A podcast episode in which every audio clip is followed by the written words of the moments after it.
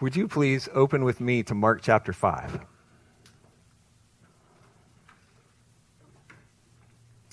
Have you ever known someone you considered to be a hopeless case?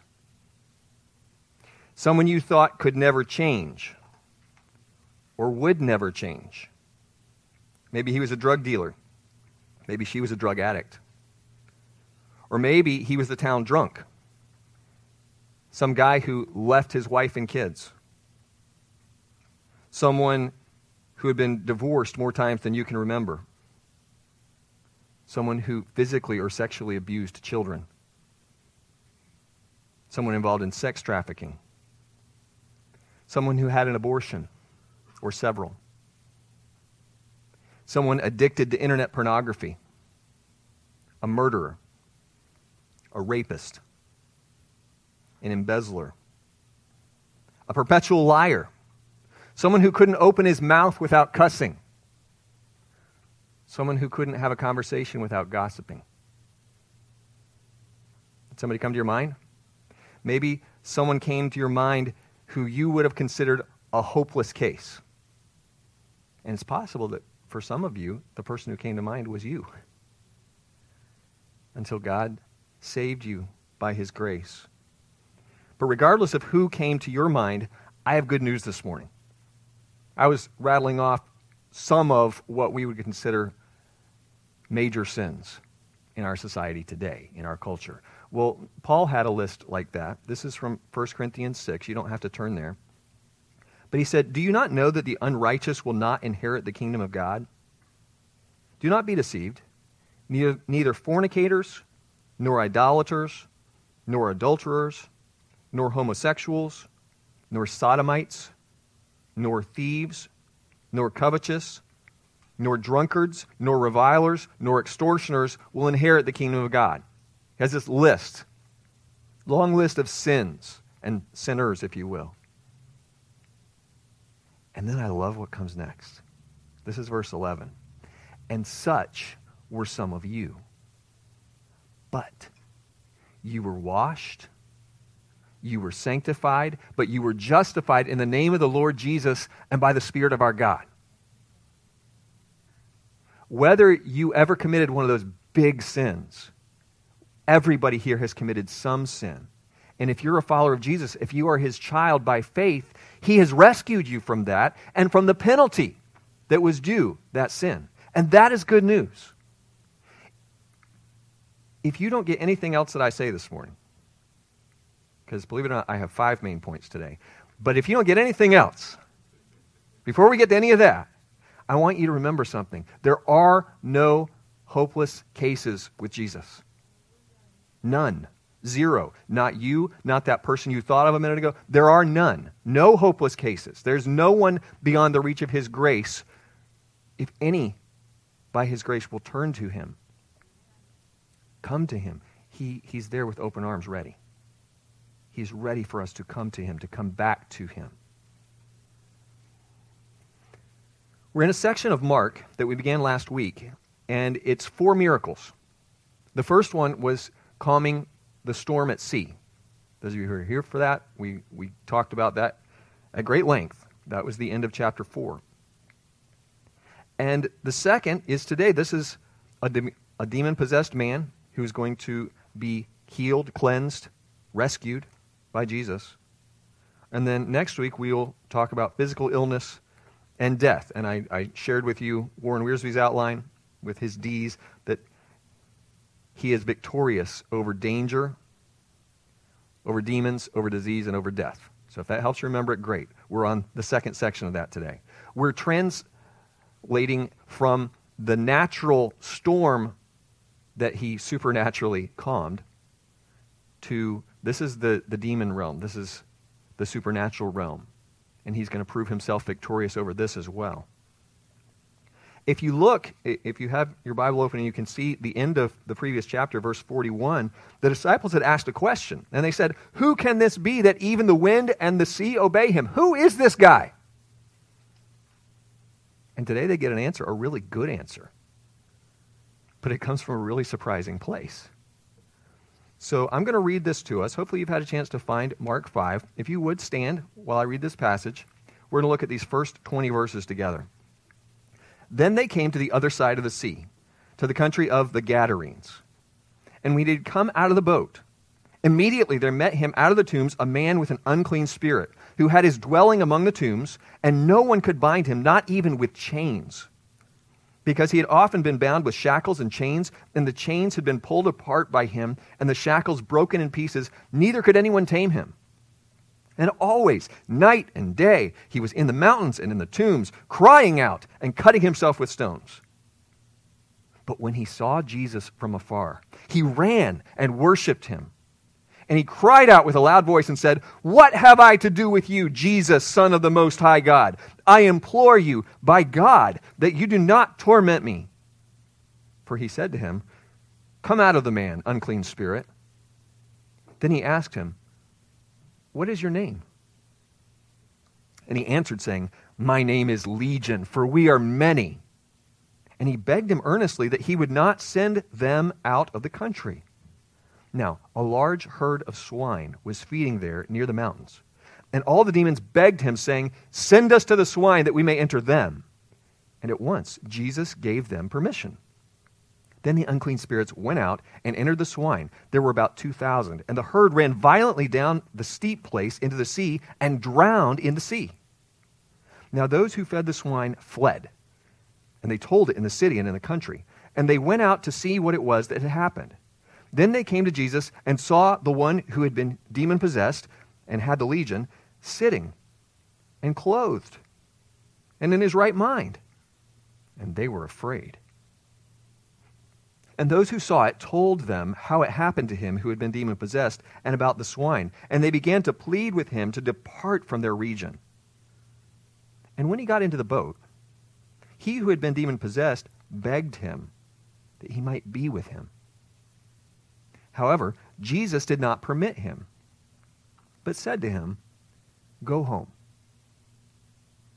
to your friends and tell them what great things the Lord has done for you and how he has had compassion on you.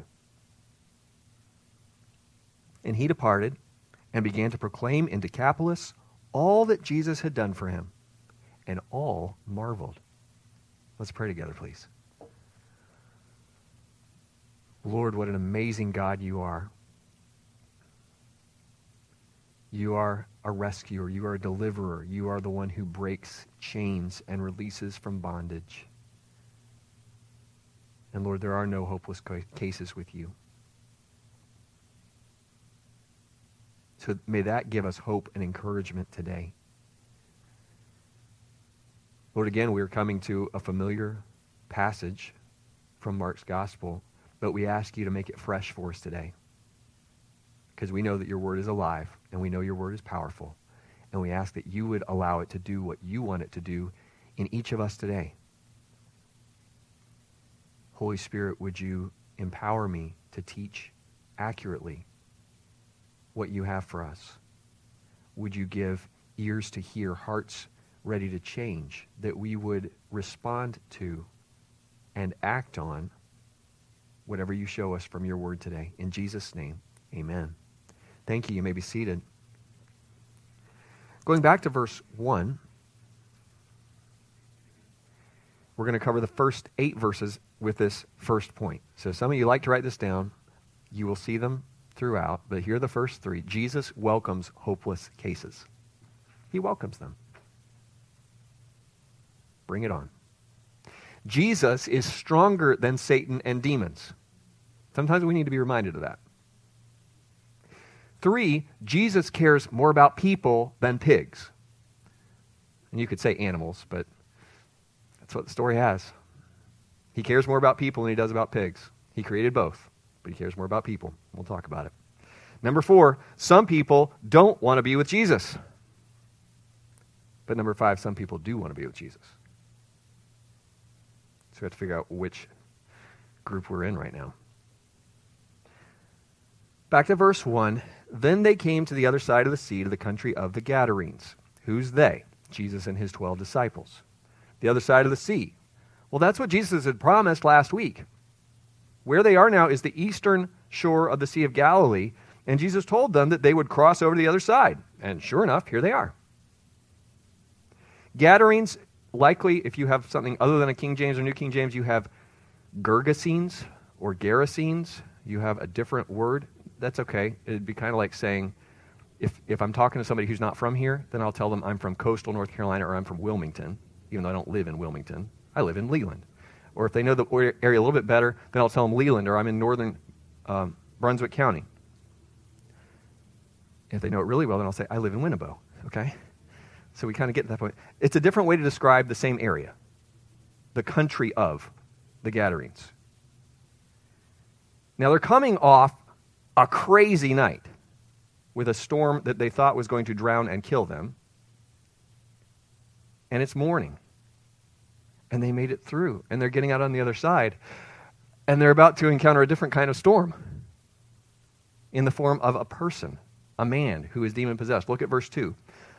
And when he had come out of the boat, in my translation, he is capitalized, when Jesus had come out of the boat, immediately, here's Mark's favorite word, there met him out of the tombs a man with an unclean spirit, who had his dwelling among the tombs, and no one could bind him, not even with chains, because he had often been bound with shackles and chains, and the chains had been pulled apart by him, and the shackles had been broken in pieces. Neither could anyone tame him. And always, night and day, he was in the mountains and in the tombs, crying out and cutting himself with stones. This is the most detailed and I think the longest description we have of someone demon possessed in the Bible. He's describing stuff that is horrific to us, or, or should be. But how does Mark describe this person? There met Jesus out of the tombs a man. If you mark in your Bible, you can underline or circle or box a man, because that's who Jesus saw. Everyone else saw a hopeless case. Everyone else saw a monster or a freak show. And Jesus saw a man and had compassion on him. Where did he come from? Out of the tombs. There were burial chambers, caves, in the cliffs there by the sea. And that's where they buried people. And even in unbelievers, in, in the Gentile world, it would be abnormal to want to hang out in the graveyard but to most of the disciples, all the disciples were coming from Israel. They were from one of the 12 tribes. So it was horrible to think of someone who wanted to live in death. That was one of the highest, if not the highest, ways you could become unclean, form of defilement. And it was obvious that this, there was something very wrong with this person that he wanted to live there in the tombs. And immediately, Mark gets to the point of why he's living in the tombs. Yes, there's something wrong. This is a man with an unclean spirit. And we've seen that term several times already. He is demon possessed. What is a demon? A demon is a fallen angel. Satan was created as a holy angel. He rebelled, and many, we think about a third, of the angels rebelled with him. And those we commonly refer to as demons, or here in the Gospel of Mark, they're usually called unclean spirits, and they have indwelt this person. Think of what his life would have been like. He was living in isolation by himself. He had no friends to hang out with, he had no family to be with. They probably were afraid if they saw him coming. The demon's main goal was to destroy this man, and obviously he had been fairly successful. He, he was well on his way to destroying him. Because we know that one of Satan's names is destroyer. John 10:10, 10, 10, Jesus is speaking and says, "The thief does not come except to steal and to kill and to destroy." And then I got to say the contrast because I'm not going to leave you there. I have come, Jesus said, that they may have life and that they may have it more abundantly. Jesus brings life, Satan brings death and destruction. Those of you who were here for our study in Revelation may remember in chapter 9, verse 11, the demon locust. Remember that sermon? Wasn't that a fun study? they had as king over them the angel of the bottomless pit, whose name in Hebrew is Abaddon, which means destruction, but in Greek has the name Apollyon, which means destroyer. That is Satan's identity. That's his name. That's his task. He wants to destroy. He wants to counterfeit or oppose anything God does. God is the creator. God is the giver of life and sustainer of life. So, what does Satan want to do? He wants to attack that life. In the case of demons, and I came across this several places this week, but this is how the ESV Study Bible put it. The goal of demons is to destroy. To destroy what? To destroy a person. Why? Because he or she is created in the image of God. We understand that from Genesis. God is the creator, and he created man and woman. He created male and female, remember? He created humans to be in his image. Angels weren't created in God's image. It's not stated that way in Scripture. They are spirit beings, and they were to do God's will and to worship Him. But they were not created in God's image. Humans were created in God's image to have authority over the other creatures. Remember, Adam named them. So Satan is jealous of that. He wanted to do whatever he could to destroy that. And in the case of Adam and Eve, they sinned, they fell. He introduced them to evil. And ever since, he and his demon forces have attempted to destroy and mar the image of God in people. And that's what this demon, we're going to find out it's multiple demons, I know, but that's what this demon was doing. More about the man. No one could bind him, even with chains. The suggestion here is that he can pull him apart, superhuman strength. Some of you adults or kids may be into superhero stuff. It's that idea unbelievable strength. Where's it coming from? It's coming from the demon that's inside him. He was crying out, shrieking, screaming, and cutting himself with stones, little flint. He probably would have had scars and even bleeding sores. He would have been a mess all the time because this demon is set on destroying him. We find out from the book of Luke that he didn't wear any clothes. Either he had only scraps of clothes on or he was stark naked, and that's how he lived in the tombs, up on the mountains, shrieking, crying day and night, cutting himself with stones. And you would think that's crazy, but it's not just crazy. It's evil. It's demonic. He is being influenced by a demon to do these things to himself because Satan, through these demons, is attempting to mar, destroy, distort God's image. To us and to anybody there, to the 12 disciples, he looked like a hopeless case. He was a hopeless cause. He's a lost cause. Let's just get out of this area. We never should have come. I, in my own imagination, this is not in Scripture, in my own imagination, the disciples are getting out of the boat, Jesus uh, getting out of the boat, and there's a naked, crazy man shrieking and running toward them. And at that point, they said, Let us go to the other side. That's what I think they said. Get back in the boat. Let's leave. And this guy is running toward Jesus. And Jesus isn't scared. I think he was probably standing there calmly. He knew what was about to happen. He knew who the guy was. He knew why he was naked and living in the tombs and cutting himself and shrieking. And he calmly stood there. Why? Because, first point, Jesus welcomes hopeless cases. Verse 6 says, When he saw Jesus from afar, he ran and worshiped him. Now, when it says worshiped him, it's not probably what we would normally think of worship. Literally, it means to kiss the hand or to kiss the ring. It is the same way whoever the president may be at the time, if the president walked in the room or some other dignitary, you would probably stand up in respect. He's showing respect to Jesus.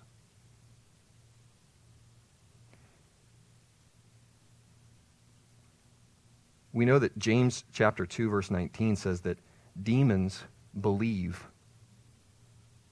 And how do they respond when they believe? They tremble. So this demon possessing this man is running toward him, but he falls down prostrate, doing homage, acknowledging his authority. Verse 7 He cried out with a loud voice and said, What have I to do with you, Jesus, Son of the Most High God? I implore you by God that you not, do not torment me. When it says he cried out with a loud voice, he shrieked, he howled.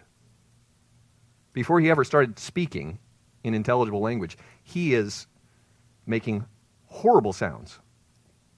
And his voice may have sounded very horrible as well. I'm not going to try to imagine or imitate what that may have sounded like. I don't know. But he says, What do I have to do with you? That's similar to a statement we saw back in chapter 1.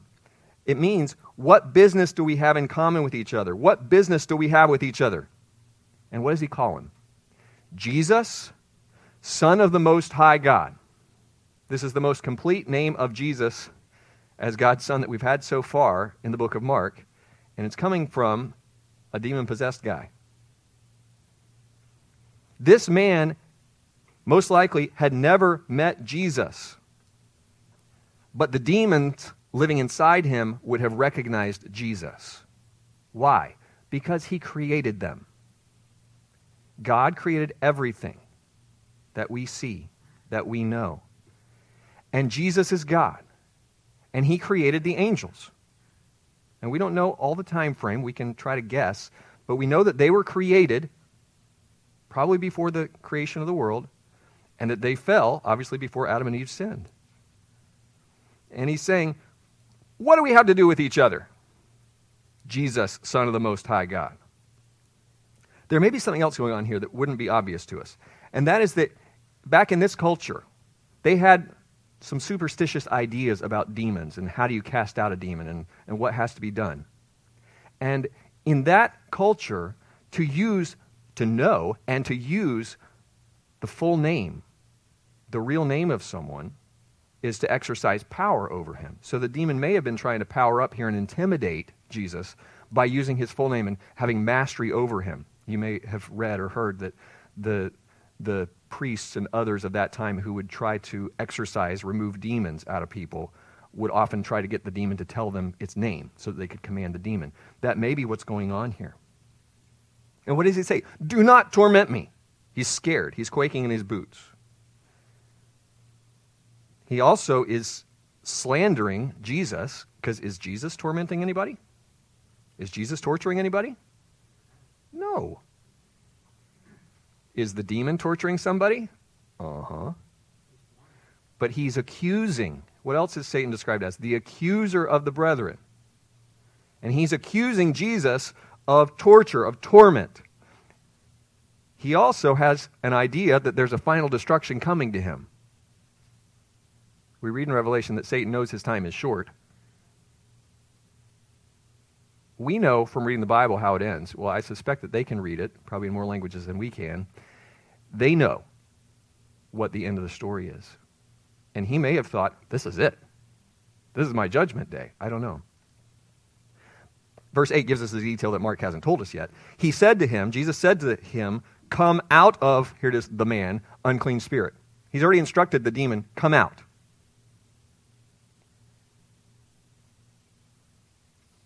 The, the verb tense suggests that Jesus may have said it more than once Come out of the man. Come out of the man. Well, why isn't the demon obeying? Doesn't the demon have to obey Jesus? Is this demon stronger or a harder case than others? Well, the second point I've given you is that Jesus is stronger than Satan and his demons, and we know that, but why is this playing out the way it is? I think it's for our instruction and really his disciples' instruction to know what's really going on, probably for the townspeople's instruction. Verse 9 says, Then he asked him, What is your name? And he answered, saying, My name is Legion, for we are many. When Jesus asked him, was he asking the man or was he asking the demon? I don't know. I think it's the demon based on the, the previous noun. What is your name? And certainly the demon answers either way, whoever he was asking. Did Jesus need to know this? Did he want to know this? He already knew this. He knew his name. So why ask the question? Why say, What is your name? Because of the answer. The answer is legion. Well, what's that? That's a Roman group of troops. It's the largest one. And there are various numbers at different times under different Caesars, but it was over 6,000 most of the time. It's a big number. Over 6,000. Now, does that mean that this man was possessed by 6,000 or more demons? Not necessarily. What is another description of Satan? Satan is a liar and the father of lies. And again, it seems that this demon is trying, he can't truly disobey Christ, but he's, he's trying to manipulate. He's trying to save himself as best he can. So he may be trying to convince Jesus that I am powerful. We are an army. We're ready to fight you. You're just one man. We are many. How many? I don't know. We know in terms of Mary of Magdala that Jesus had cast out seven demons from her. There are other references in the book of Acts to seven demons. I don't know how many demons there were, but there were multiple demons, that much I'm sure of. And they were resisting, trying to resist Jesus' orders. Again, the superstitious folks of that day have just heard that the demon, the, the demon possessed man, has said, Jesus, given him his name, and therefore has authority. Well, Legion also may have been an avoidance of giving the true name. Maybe his name wasn't Legion, but he just wanted to know there are a lot of us here. And so some of them may have thought, okay, well, this demon or this group of demons has the upper hand on Jesus. Well, that's not the case.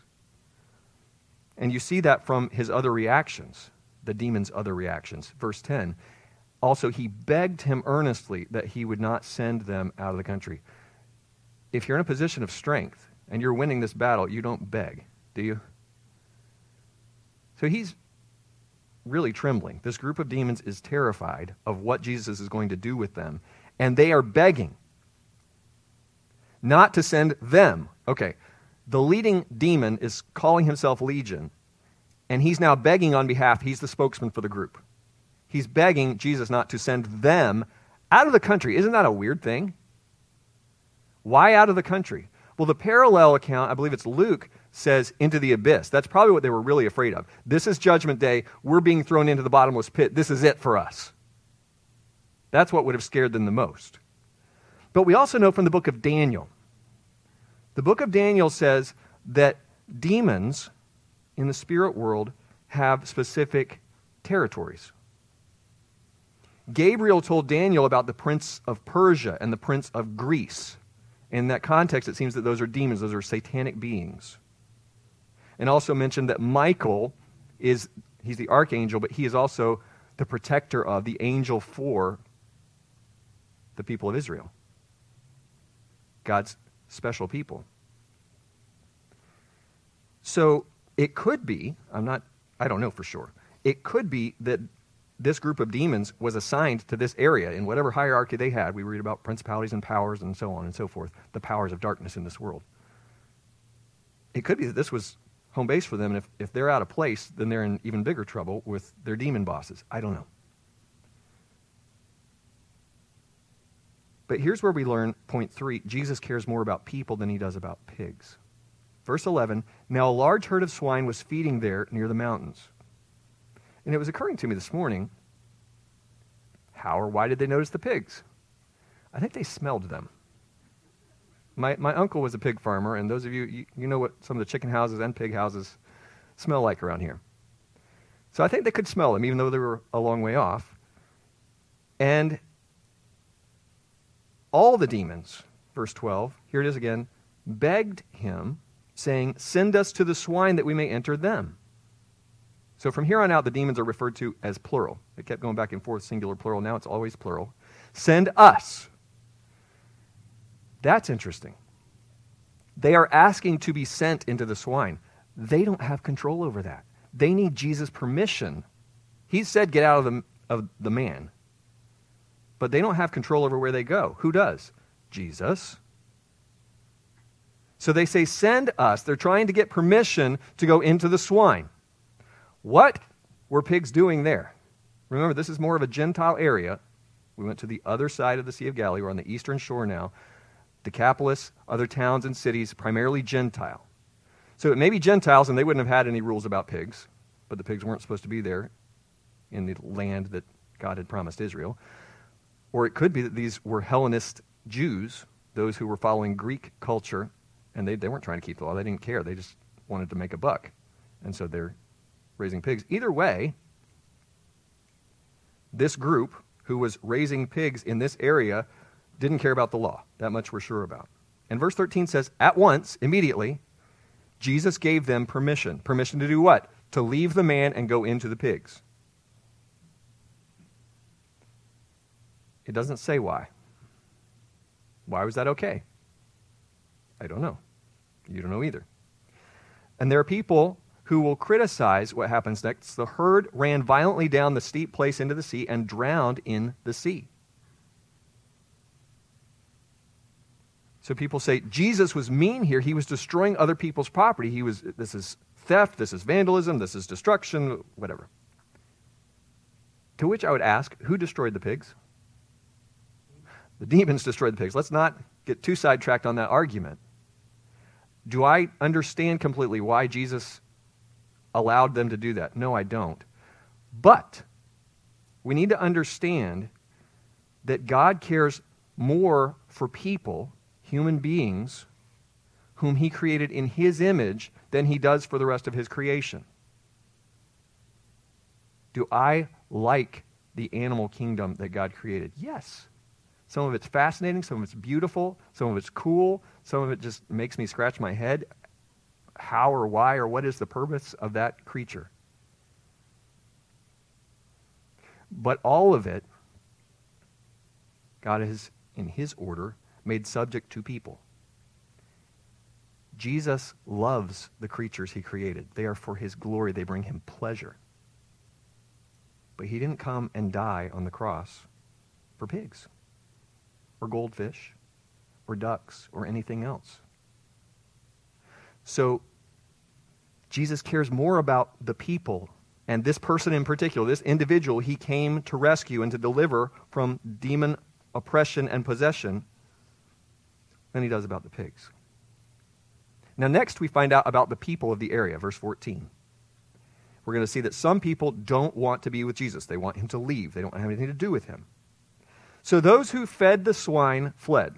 Those who were hired to look after the pigs ran away. And they told it in the city and the country, and they went out to see what it was that happened. They didn't want to be blamed. Yes, we were watching 2,000 pigs, and they're gone. They're dead. They don't want to get blamed, so they go and they start telling everybody, here's what happened, Here, here's how it went down. And it says they told it in the city, they told it in the country, they told it everywhere. Anybody who would listen, they're telling. And the group came out to see what had happened. Verse 15. Then they came to Jesus and saw the one who had been demon possessed and had the legion sitting. He's no longer in the tombs and on the mountains and running around all over the place. Clothed, he's no longer naked. Where did he get clothes? I don't know. Perhaps one of the disciples had an extra tunic. But it says he's clothed and he's in his right mind. Literally, he is self controlled. Something this man has not experienced in a long time.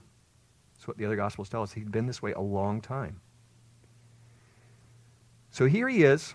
I, I picture him sitting at Jesus' feet. He's clothed. He's in his right mind. He's thinking clearly. He is self controlled. He's not being forced by the demons to scream and to cut himself further and to do damage to himself. He was, in all respects, a new man. And 2 Corinthians 5:17, you probably know this verse. Therefore, if anyone is in Christ, he is a new creation. Old things have passed away, and behold, all things have become new. That's what this guy was experiencing, and that's what the disciples were getting to watch.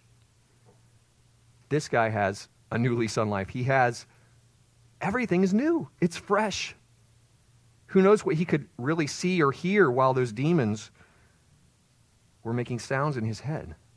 How did the people respond? That is great. I am so glad that he's been delivered. This is wonderful. No. What does it say? They're scared. The end of that verse says that they were afraid. Same word used for the disciples in the previous section. Only the disciples were in awe. They had the right kind of fear of God. These people, they're just scared. They don't know who he is. They don't care who he is. They're just afraid he's going to kill more of their pigs.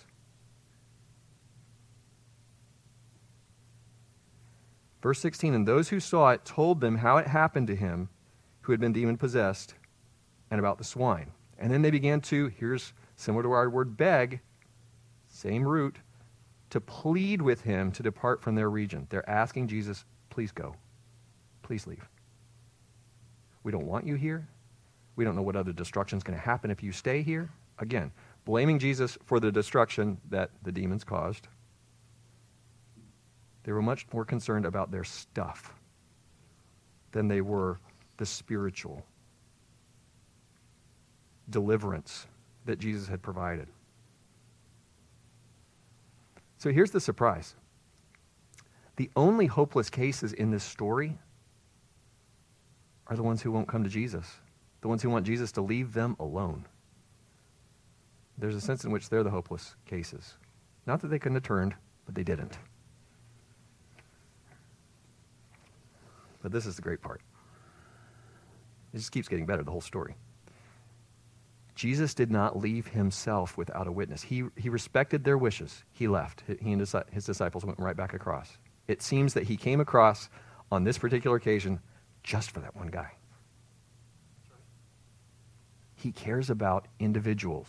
Any of those of you who are really into Bible study, or you may have a note, Matthew says there were two people demon possessed.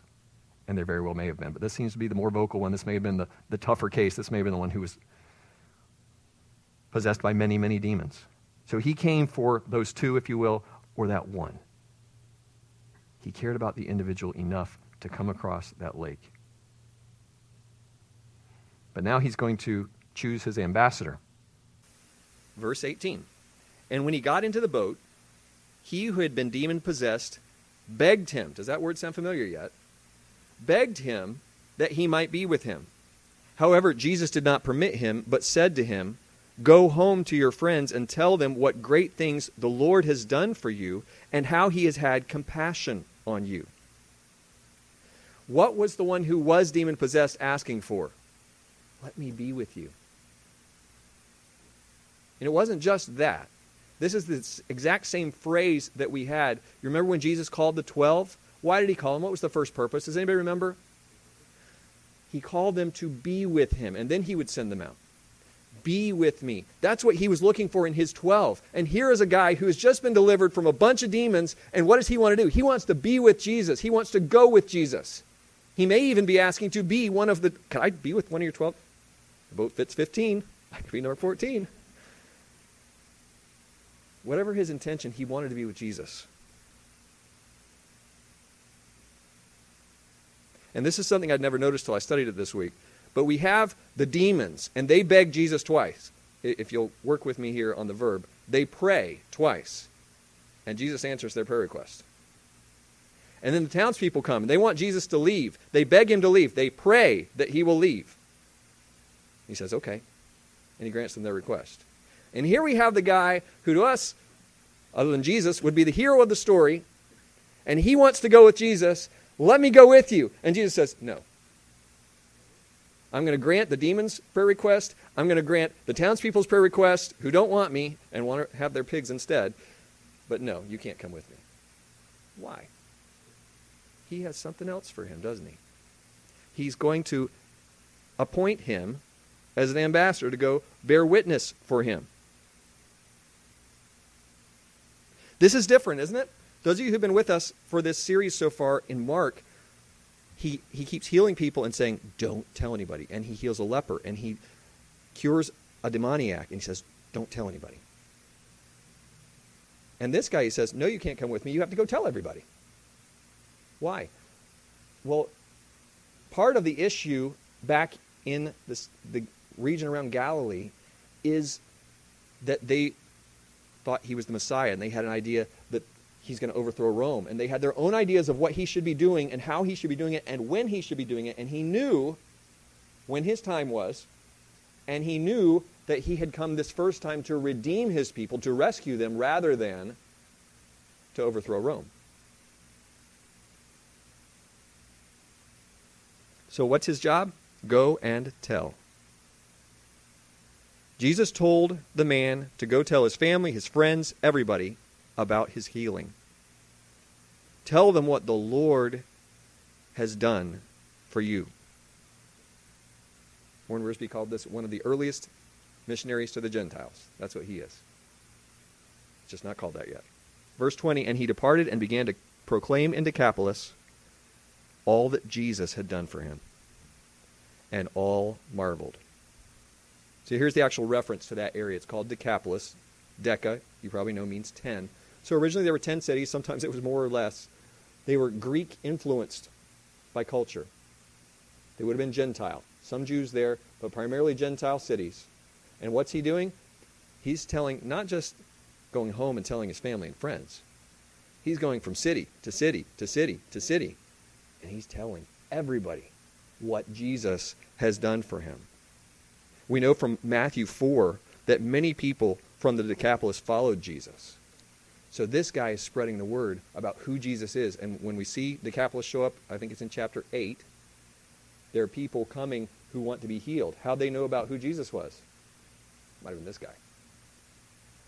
Another thing I'd like you to see is that verse 19, Jesus tells him to go tell everybody what the Lord has done for you.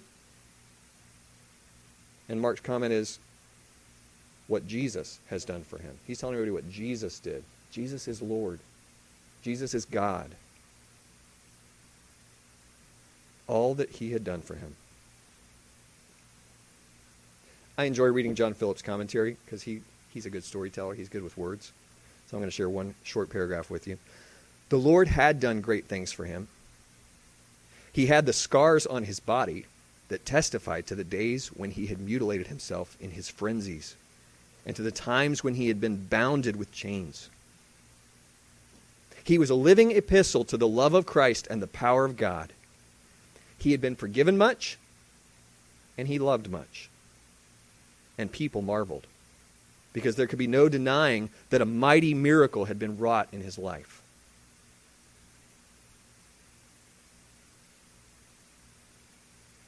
What are we called to do?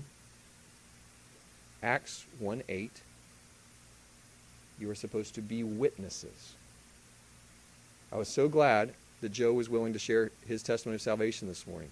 That's what we're supposed to do. Should we share the gospel? Should we have a gospel presentation? Yes, those are good things. But what are we called to do? We're bear witness. Here's what Jesus did for me. Here's how I have changed because of what he's done in me. It's hard to argue with that, isn't it? It would been really hard. He's holding up his arms, his scars, his, his legs. This is all from the way I was. And Jesus I'd never seen him before. He came and he rescued me. And said, everybody was amazed by what Jesus had done in showing compassion on this man. The five basic ideas that Jesus welcomes hopeless cases. If you've been sitting here today thinking, yeah, that's good for him, but what about me? You don't know what I've done. I don't know what you've done. I don't know what you've thought. But I know that God loves you and that Jesus came to die so that you could have forgiveness of sins and eternal life. Jesus is stronger than Satan and demons. It's not that they're equally matched. Jesus is stronger. Jesus is more powerful. Demons, Satan have to do what Jesus tells them to do. Jesus cares more about people than animals, pigs in particular. And there are some who do and some who don't want to be with Jesus. Do you want to spend time with Jesus? What does your life show? Did you have time for him this week? Did you talk to him? Did you listen to him through his word? I know many of you did. I'm glad you did.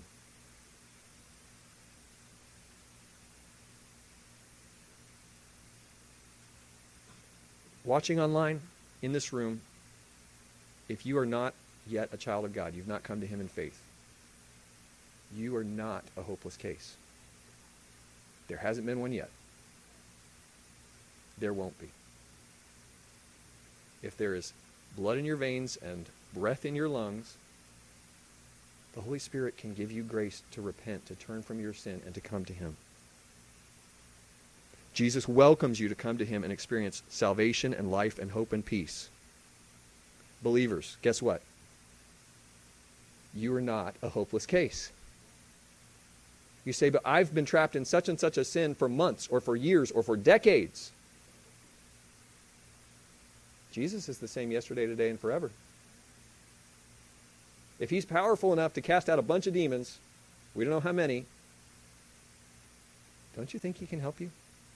Don't you think he can give you grace? Don't you think he can give you victory? The same Jesus who rose from the grave, that power is at work in us in the Holy Spirit if we are children of God. You are not a hopeless case. Same thing for you. You come to Jesus and you find life and hope and peace. Would you bow your heads and close your eyes?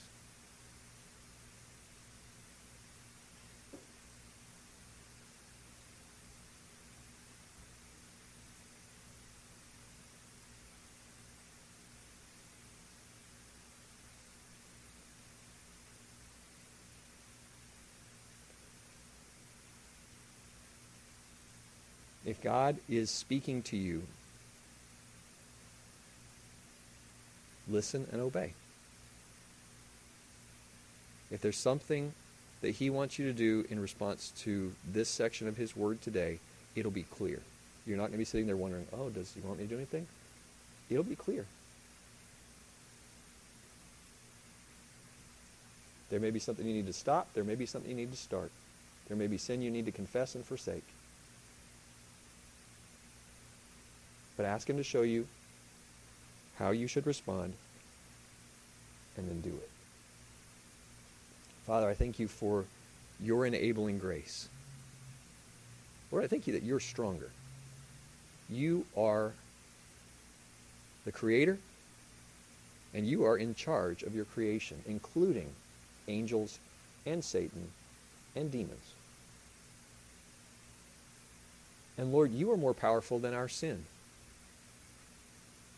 However much sin we may have, you have more grace. And the blood that was shed by Jesus on the cross is sufficient for these things. And Lord, I thank you that we can find cleansing power in the blood of the Lamb. So I pray for any believer among us, anybody listening or watching, Lord, if there's somebody overtaken in a fault, then we pray that you would rescue that one, that you would use other brothers and sisters to come alongside with a spirit of meekness and fear and see that one come back to you.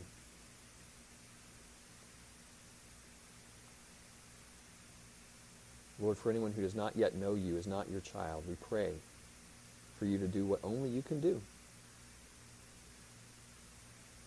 Because you are the God who saves. And we praise you in Jesus' name. Amen.